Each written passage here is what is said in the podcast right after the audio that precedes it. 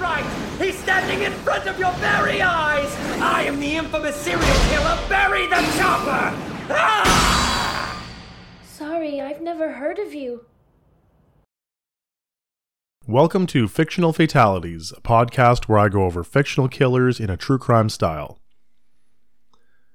In the second episode, I'm going to be covering number 66, better known as Barry the Chopper from the anime series Full Metal Alchemist. For this episode, I'm going to be mainly using the 2003 anime for most of the source material. This also exists in the manga format and also came out again in a 2009 release called Full Metal Alchemist Brotherhood, which follows the manga closer than the 2003 release does. I watched the 2003 anime first, obviously, so it's my favorite one of them, but Brotherhood is also a good one to watch. If you're a fan of the series, don't forget to also check out the movie, which is The Conqueror of Shambhala. Barry the Butcher first appeared in chapter 11 of the manga series, episode 8 of the 2003 anime, and in episode 7 of the 2009 version of Brotherhood. The Full Metal Alchemist universe is meant to be a parallel to our own.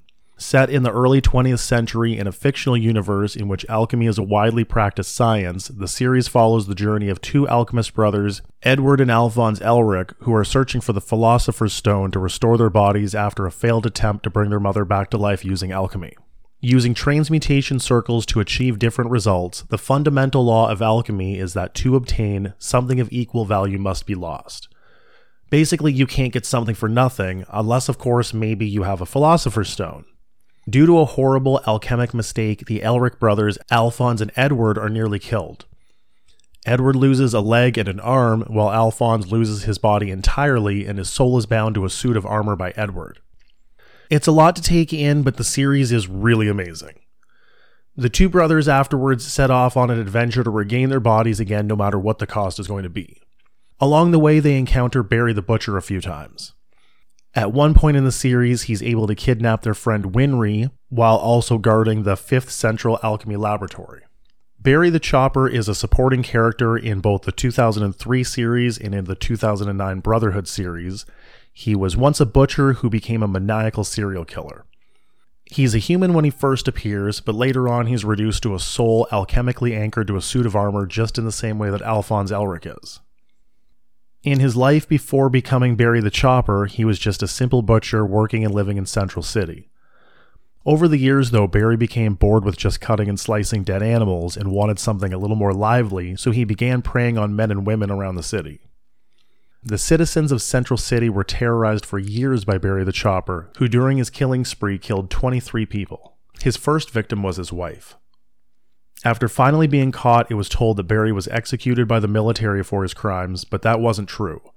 In reality, we find out that he was actually transferred to one of the military's alchemy labs for human testing. These labs were off the books places that were completely top secret and on an absolutely need to know basis. While still alive, his soul is ripped from his body using alchemy and bound to a suit of armor. Barry survives the process and is given the code name number 66 and paired with another soulbound prisoner called Number 48. They are both ordered to guard the Central Alchemy Laboratory Number 5 together.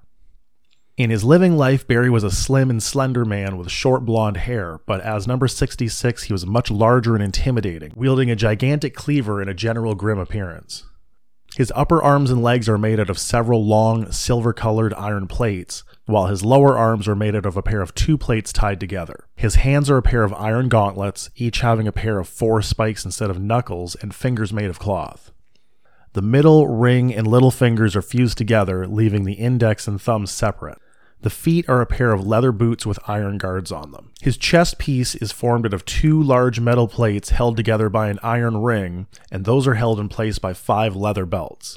Around his waist and his left shoulder, Barry has a brown tunic with fur trims. This is tied together by a black leather belt with two dangling rings of iron. The neck is an extension of the torso plates, and those are covered by an iron guard formed by a single long iron plate, and that forms a circle around his sides and the back of his head. The helmet is a composite of iron, facial bones, and some kind of hair or fur put together. The back of his head and the scalp are two distinct metal plates with a pair of small horns just above the eye sockets. The number 66 is written on the left side, just above the cheekbone. and with white long hair protruding from the back. The faceplate is formed out of white facial bones of some sort of unknown humanoid animal. Just in the same way as Alphonse Elric, Barry's eyes are two white lights and his transmutation circle is located on the inside of his armor, written on his neckplate. Barry in his first life, and even more so as a suit of armor, loves and enjoys killing and scaring people. Barry is shown to be genuinely murderous and taking pleasure in chopping his victims into chunks and enjoying the sight of fresh blood. In one instance, fondly remembering how the full moon's light glistened in a pool of blood. His mentality is further illustrated by the fact that Barry considered that the only proof he needed for his own existence was, was the fact of killing itself. He did, however, display certain preferences when choosing his victims, opting for muscular men and curvaceous women. He often reminds people of who he was in his life prior to being number 66 and loves the fame and notoriety he gets when people find out he was Barry the Chopper. In the few instances he isn't able to shock and scare someone, he gets visibly angry and upset. In one instance, like when number 66 shows Alphonse Elric that he's a soul bound to armor with no physical body, Alphonse isn't shocked or fazed at all and shows Barry that he's also a soul bound to armor with no physical body. Barry just loves the thrill of the hunt. He feeds on the fear. He was the perfect candidate for human alchemy testing and even more psychopathic and aggressive as number 66. This is someone who was a true predator in the way that he hunted his victims and lured them into a trap. The way he would capture his victims was to dress in a wig and, doing meat deliveries in his refrigerated truck, pretended to be the delivery woman. When he found someone that he liked, Barry would trick them into going into his delivery van, and that's when he would attack them, bringing them back to his butcher shop and killing them, disposing of the body with nobody ever linking Barry to the missing victims. This disguise and alter ego allowed Barry to continue killing for several years until eventually being caught by the Elric brothers. As number 66, he lives forever until the transmutation circle binding his soul to the suit of armor is broken. He doesn't need to eat or sleep, he doesn't feel pain or get tired. His strength is significantly increased compared to his human life, giving him abilities he never would have been able to achieve before. You can get a sense that the lack of sleep and human lifestyle seems to take its toll on him, though, even making him more psychotic.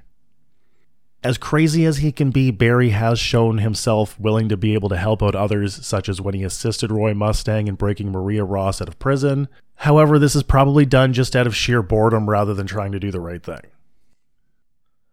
When Laboratory 5 collapses and it's triggered to explode by characters' lust and envy, Barry sees his opportunity for freedom and he flees the scene as the building crumbles to rubble. Rather than returning to the homunculi to be disposed of in the same way number 48 was, Barry decides to disappear into the night so that he can once again wreak havoc on the streets of Central City. We really don't know very much about Barry the Chopper's victims before or after being caught, but we do have the story of when he was caught by Edward and Alphonse Elric. His final potential victim was Winry Rockbell, who was a childhood friend and automail mechanic of the Elric brothers. During a delivery while disguised as a woman, Barry gets talking to Winry, and while she's admiring his delivery van, Barry takes the opportunity to shove her inside that delivery van and drive off with her and take her back to the butcher shop. Edward Elric, who is already looking for the serial killer without knowing he was actually looking for Barry, is led straight to the butcher shop, and that's where he finds Winry. Before Edward can do anything, though, he's attacked by Barry, who ties him up and removes his automail prosthetic arm. Edward is able to unbind himself, and with the help of his brother Alphonse, they capture Barry, and the state military takes him to prison to be executed. This becomes the first big accomplishment for the Full Metal Alchemist in his career, but he doesn't ever see it this way. Barry is taken by the military and reported as executed, but as we know, this didn't happen, and instead he was soulbound to a suit of armor and became known as Number 66, which the Elric brothers encounter later again on their journey. In the 2003 anime, while working as a mercenary, Barry is later defeated by Scar, who kills him by damaging his blood seal during battle. When this happens, it causes Barry to blow himself up due to the equipment that he was carrying at the time. With that, that is the story of Barry the Chopper, known as 66. He is featured in the anime and the manga series Full Metal Alchemist, as well as Full Metal Alchemist Brotherhood. It's a fantastic series. I'm a personal fan. If you haven't had a chance to check it out, check it out. Even if you're not an anime fan, it's something you can really get into. He's a minor supporting character in the series, but he's a really interesting one to me. If you'd like more information about the show, you can find the socials on Twitter at Fictional Fatal. You can find it on Patreon at patreon.com slash fictional fatalities podcast, or you can email directly to fictionalfataliespodcast at gmail.com. If you enjoyed the show, it would really help if you left a review on iTunes or just spread the word to your friends. Thanks for listening.